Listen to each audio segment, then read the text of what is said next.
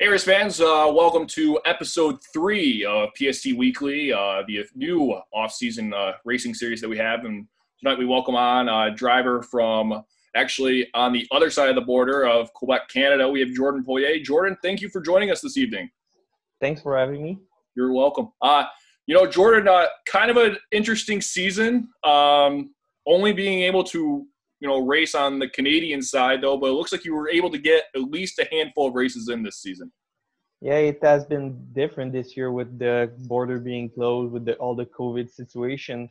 Luckily, some people put some money into uh, to race some race in Quebec and uh, Ontario. So we've been lucky enough to do like seven 360 race and uh, four lightning sprint race. So it has been uh, not the best year too, but it's better than nothing, I guess. I guess though, you know, like so about eleven or so races though. How do you, I guess, grade this type of season though? Just because you know it's the same kind of question though I've been asking drivers on the United States side. You know, it's like, you know, can you take anything from this year to kind of build on for next year though, when uh, hopefully things are kind of open back up? Yeah, for sure. Losing Kevin this year was way different, and Steve racing less and less. I was all by myself this year with one or two crew being uh, racing so far away. So yeah, it has been different, and learning all the car, all the car works, all to manage everything on the car, and I feel like that was pretty decent this year for my first year really being uh, alone and the fir- the head of the operation of the team. Yeah. Um, kind of low though. Like you've come and raced down with us in uh, you know Central New York. Uh, you obviously picked up a win at Fonda last season though, but um, you know you raced at Merrittville this year. You you know you were able to get a race at Brockville and Cornwall though. Uh, how was it racing though at those tracks though? But how different was it though to only be racing against people from Canada and you know not having that New York stiff competition kind of come up there and you know play with you guys. Yeah, it was way different. Yeah, you get used to race against the same guy year and year, and this year it was like all new people around, how they react on in those conditions, and it was uh, an adaptation to feel uh, in lap car lap traffic to see how the people react. I know the some of the better from them how they react, but the the other the second class of the field was uh, a bit different but yeah the, the the competition is a bit stiffer in new york so it was different for sure but lap track time is the, the only thing we we need right now so it was better than nothing. Yeah you know and you've kind of come up through the ranks though the last couple of years in 360 sprint car racing though but you know what were you how did you get into racing? You know, I know, you know, with your uncle Steve, you know, being a longtime competitor, first in modified racing and then moving into 360 sprint cars, though. But what's your story, though? How did you get started into racing into, you know, how you are now? I've been around racing all my whole life, Steve racing since I'm I'm born, pretty much. So uh, I was always uh, every weekend during the summer around Steve's, around my dad. So they've helped me grow that passion uh, about racing. I started in go kart at maybe 10 years old, did two or three years. Wasn't really for us. The asphalt uh, side of the the racing, uh, taking all day to to do a 12 lap feature wasn't for us. After that, my grandfather uh, introduced me to the slingshot by Tobias that Carl Labonte was bringing to Quebec. He look he rent me a car for the first year, first race, and we won. So the the next Wednesday we had a car in the in the shop by my grandfather. So uh, it all started there, and I started following my the, my dad's steps in the STR and the Lightning Sprint, and then following Steve in the 360. Yeah, and how much different is though? I mean, particular, you know, when we visit Cornwall, when PST does, and I know as well as when you know ESS does, we do see these lightning sprints though. Uh, I guess a lot of people kind of compare them to you know the New York of micro sprints though what what was like the biggest adjustment do you think you had to make though? Um, obviously, the wings a lot smaller, the tires are a lot smaller. Um, you know, kind of take us through though, though the key differences though of a lightning sprint to you know a full size sprint car.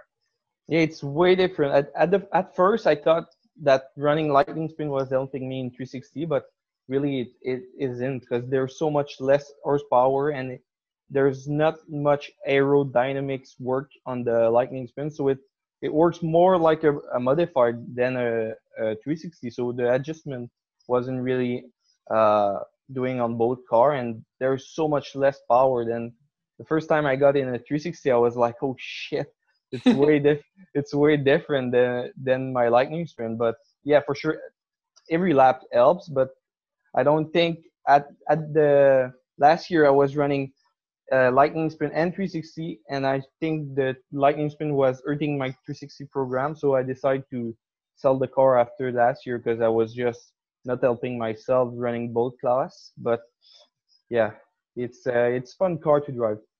Jordan what do you do when you're not racing though? Um, i mean i understand you're a college student you know you're still working on that though but um, there's more to jordan poirier than besides just being a pretty good sprint car driver out of quebec canada uh, there's not much. I'm uh, studying in engineering engineering to help the company grow. My my uncle and my dad got a pretty big concrete forming uh, company, so I work there on, in the summer and I'm studying studying during the rest of the year. So it helps me to to work on the race car when I I got two bus that understand the racing prob- problems. Yeah, that certainly does help. Um, you know, obviously with work though, but you know, you kind of have a pretty fortunate opportunity though to you know be where you are with your sprint car program, and you guys are able to travel quite a bit into New York though. But is there any other tracks though, maybe in the United States or here in New York though, that you still would like to try or would like to see or race at? Yeah, for sure. There's bucket list track like Eldora, Knoxville. Those tracks are just it's race you need to do at least one time in your in your life. The biggest competition there is in the us so yeah i think it's them.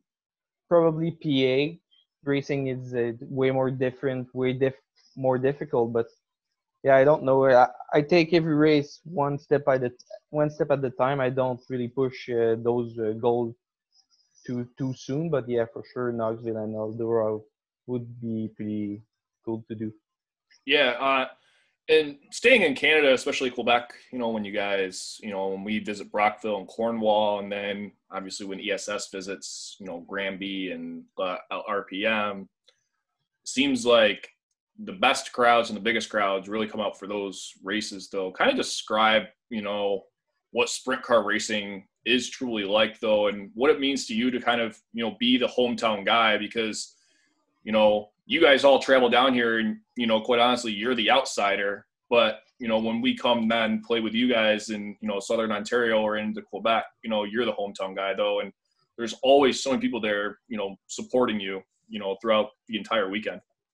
Yeah racing at home is way different. We've got way more people coming to us. And it's sprint car or a show at, in quebec especially they're doing really something special with the sprint car. And I think every guy in the pits knows that when they come to Quebec, it's a it's a show more than a race. Uh, like probably at, uh, at, Sunday night at Utica, there's a thousand people in the stands, but in Quebec you got five thousand people in the stands cheering, and uh, uh, the Quebec people are really passionate about racing and about sprint car. I think it's so special to them. So uh, it's different and it's cool to race at home. It's uh, it's a good good feeling when you you do good and the crowd is pretty happy. So yeah, racing there's nothing to beat uh, racing at home.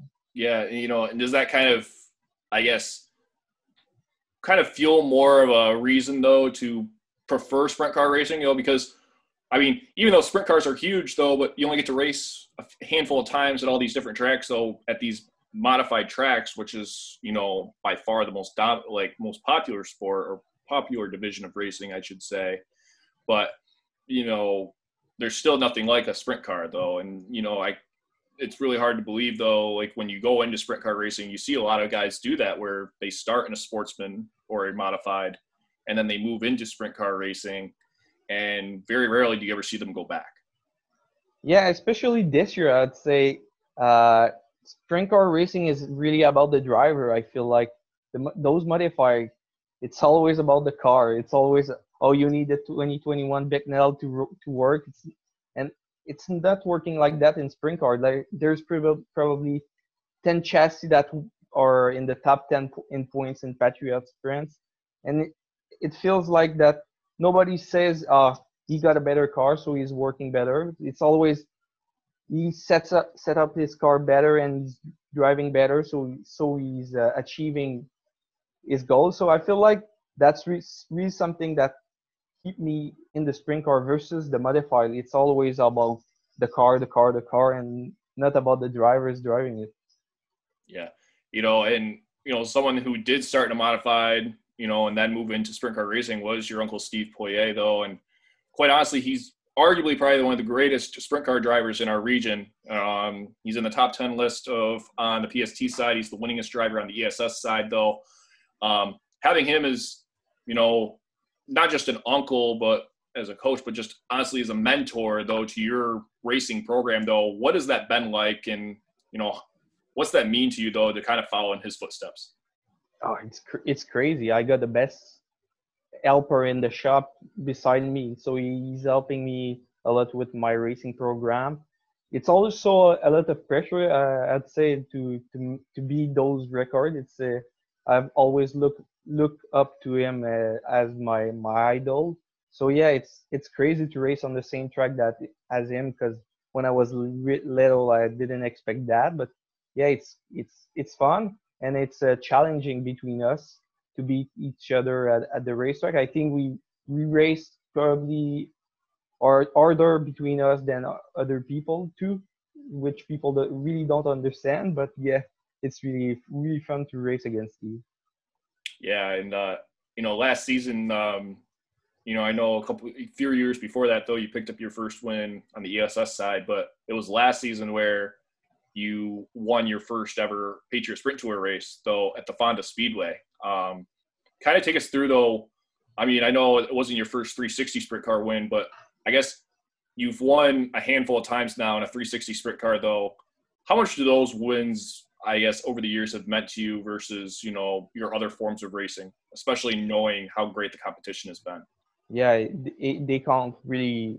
It's, it's over the over my lightning sprint win championship to win in, in uh, 360 it's the ultimate goal i think Fonda was pretty special i'd say i was i felt like i was chasing Bahrain all the race long broke my transmission couldn't get to the victory lane mike got took me to his four-wheeler got to the victory lane didn't see Var- at that point i was still in my head i was still second on the the leaderboard. And I, I got to the victory lane and tap on my, Mike's shoulder and I I was like, did I won that race? so he was like, yeah, you won that race, and I was like, oh shit, I didn't expect that, but that was pretty pretty funny to be uh, in the victory lane without my car getting repaired because we had that second race uh, in the in the evening. So yeah, every 360 race is special. I felt like that. The first one at Cornwall was it was a bit rainy, wasn't really everybody that started on the pole on that race would have won. The race at um, uh, Fulton in the Speed Week was uh, probably my better one with the stiff competition during the Speed Week. But yeah, every 360 win matter, I think. Yeah, and I guess we could talk about next year though. Is the plan, I guess, to kind of stick with the same program is like where it's a pick and choose, or do you kind of have, you know, a long term goal of, you know, you know, you did race a couple lightning sprints, but is there a long term goal to have a 30 to 35 race race schedule in 360 sprint car racing?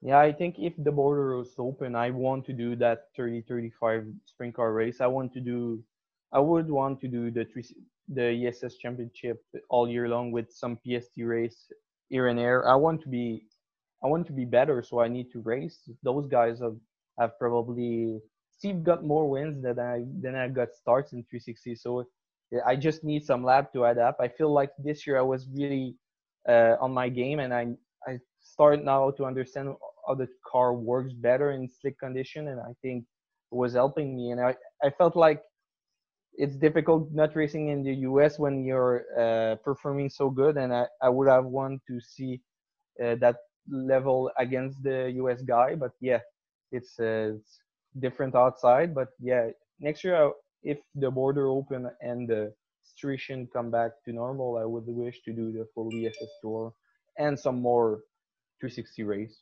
Yeah, for sure. Um, you know, how about five years from now, though, Jordan? Is have you looked at maybe I don't know. I guess I could throw out four tens, or you know, kind of taking the scene to a more bigger level. You know, I mean, we just recently saw Dylan Westbrook uh, on the Canadian tour. He just raced, you know, a full 360 ASCS tour. You know, is that something though that you would like to pursue, or is really the dream though to stick in the family business? Uh, for sure, it's it's it's hard for us Canadians to cross the border and do a full season on, on the other side. For sure, the the the realistic goal is to take com- the company and work with my dad and my uncle. But my my main goal would have been to race uh, for a living. But yeah, in a more realistic side, I would want to have a 410 and race some 410 race.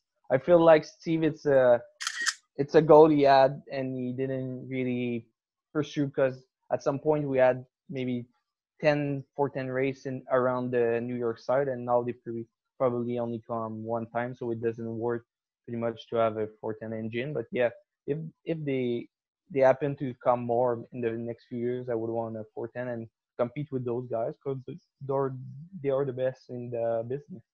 Yeah for sure well, Jordan, that's all I have. Uh, really appreciate you uh, taking some of your time, though, here on this uh, Thursday evening for though, and uh, enjoy the rest of your winter. And um, fingers are crossed, though, man, that we can uh, see you and your uncle Steve and all our Canadian friends, though, uh, at some races, though, in 2021.